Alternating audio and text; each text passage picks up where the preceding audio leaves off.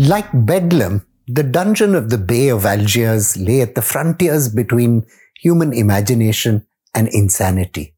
The greatest inconvenience in this prison, wrote the American sailor turned slave James Cathcart in the late 18th century, is in consequence of the lions and tigers kept there.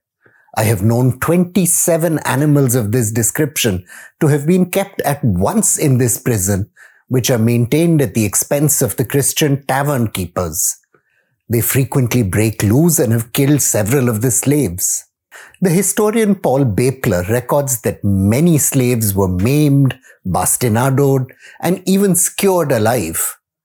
One slave, John Rollins, wrote that young English sailors were picked by the Sultan of Morocco for his pleasure. I quote, compelled to turn Turk or made subject to more viler prostitution.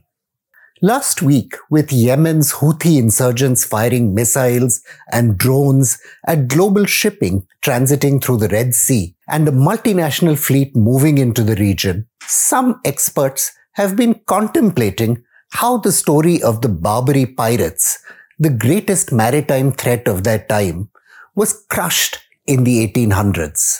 For centuries, the coastal states of the Maghreb, that's northern Africa, either independent kingdoms like Morocco and Algiers, or loosely allied to the Ottoman throne in Istanbul, unleashed state-sponsored piracy against weaker powers in the Atlantic to finance their regimes. The United States of America, economist G. Thomas Woodward estimated, paid between 10 and 20 billion dollars from 1785 to 1815 in today's money to ransom sailors, pay tributes, and to operate anti-piracy naval missions. Insurance for American ships entering the Mediterranean had a premium of 30% over that of other countries. The historian Robert Davis notes that some European countries like Denmark and Italy, without large navies, had to underwrite the costs of ransoming enslaved sailors. Fed up by failed efforts to make peace, the United States and the United Kingdom finally turned to force. Following a successful naval blockade in 1804, American troops captured the Libyan city of Derna and threatened the local rulers with what we would now call regime change. The British followed up in 1816, subjecting Algiers to a nine hour bombardment, which historian Oded Lowenheim has described as, and I quote, the largest cannonade dealt upon a literal target by a naval force during the age of sail. Algiers crumbled. A role model, it would seem, for what ought be done again in the Red Sea. But the story isn't quite as simple as it seems. Even though Houthi attacks on shipping drew little media attention until the Gaza conflict, the insurgents have sustained a tactical anti-shipping campaign for years. In 2016, Houthis used a dhow to shadow a United Arab Emirates Navy high-speed logistics support ship before hitting it with a land-fired missile, causing severe damage to the UAE's ability to sustain its force in Yemen. The crew of the United States guided missile destroyer DDG-87 was forced to fire interceptors to defend itself. The next year, a Saudi frigate was targeted by missiles fired from three Houthi insurgent boats, killing several crew members. Another attack in 2018 caused damage to a Saudi oil tanker. And in 2021, an Emirati civilian crew was taken hostage when their ship was hijacked. Israel and Palestine did not figure even in the footnotes of those incidents, but their military logic and message was clear. Following 9-11, the US handed out unconditional support to Yemen's notoriously corrupt president, Ali Abdullah Saleh, in return for his cooperation against Al-Qaeda. This set off small-scale rebellions by the Shia Houthi tribes in northern Yemen. The rebels, though, proved unable even to defend their mountain caves, and their charismatic leader Hussein Badr ad-Din was publicly executed, political scientist Michael Knight has written. The martyrdom of Hussein Badr ad-Din, though, broadcast even through pamphlets showing his dead body, swelled the Houthi ranks. Thousands of young men joined training camps run by his sons. In response to the insurgents' hit and run sniping attacks, the Yemeni government responded with ferocity using conventional artillery and armor. This alienated many of the northern tribes otherwise not linked to the Houthis. In 2009-2010, when the sixth phase of war erupted between the state and the insurgents, the Houthis were confident enough to force the surrender of an entire Yemeni brigade and strike deep into Saudi Arabia. Even though the insurgents found themselves confronted by vastly superior Saudi and UAE forces, Knight notes that the Houthi were able to use low force, high space formations to deny their enemies targets. Later in 2019, the insurgents showed the ability to bring the war to Saudi Arabia's heart using Iran supplied drones and missiles to blow up the Abqaiq and Khurais oil facilities. The Abqaiq was supplied with at least one MIM 104 Patriot missile defense system, a state of the art American manufactured missile defense unit. It simply could not cope with the swarms of incoming low cost expendable warheads. The anti-Israel posturing demonstrated by the Houthis needs to be read against this background.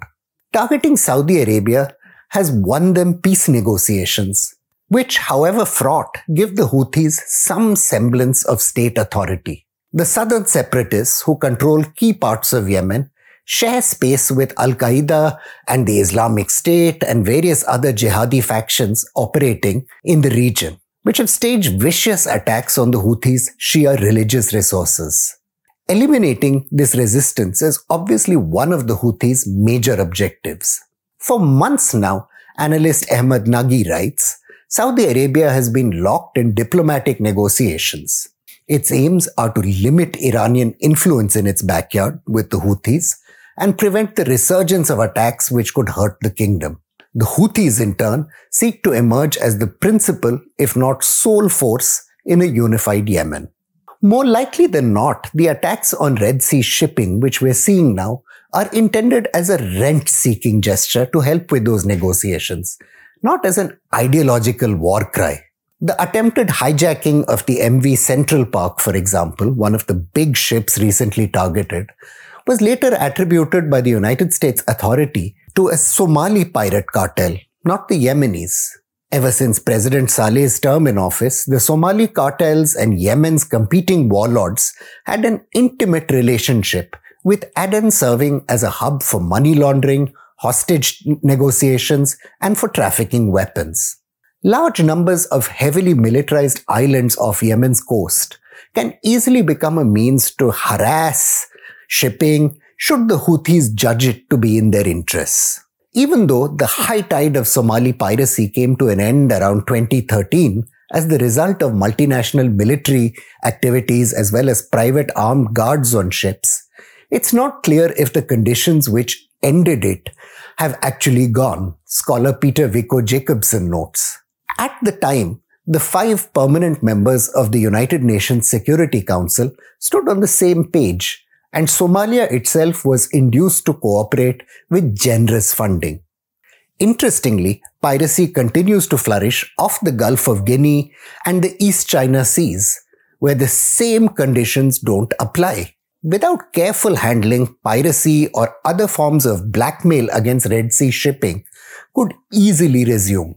For the moment, Israel's war in Gaza gives enough legitimacy to sail dense numbers of peacekeeping forces through the Red Sea. But the model is ultimately unsustainable. The multi billion dollar investments needed to protect shipping pale in comparison with the threats from low grade missiles occasionally lobbed at passing shipping. Indeed, at least some shipping giants have calculated the odds and are already resuming shipping through the Red Sea.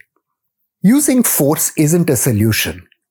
And the lessons the world learned from the Barbary Wars should have brought that point home. The problem seemed to end when France occupied the Maghreb in 1830. But colonial occupation set off savage rebellions in the Rif Mountains from the Zain Confederation of Tribes and from native troops in the city of Fez. French colonial arms won, but at huge cost and setting off events which ran for a century. The French were also able to colonize Algeria, but in a campaign that many historians consider to be a genocide. Even the mass killing did not enable France to remain in the Maghreb indefinitely and set the stage for its still fraught relationships in sub-Saharan Africa. Like diamonds, some wars are forever. The real solution, if there is one, is to enable degraded states like Yemen and Somalia, the gatekeepers of the Red Sea, to arrive at genuinely national settlements between ethnicities about their future, which are free of foreign proxy. They need aid to guard against actors turning to piracy and extortion by ballistic missiles. The American fleet sailing through the Bab el Mandeb, the Gate of Tears as locals call it, because of the perils of navigation in the narrow waters, will one day return home. Somalia and Yemen will remain incubating the next brutal crisis. I'm Praveen Swami and I'm contributing editor at The Print. Thank you again for watching Security Code.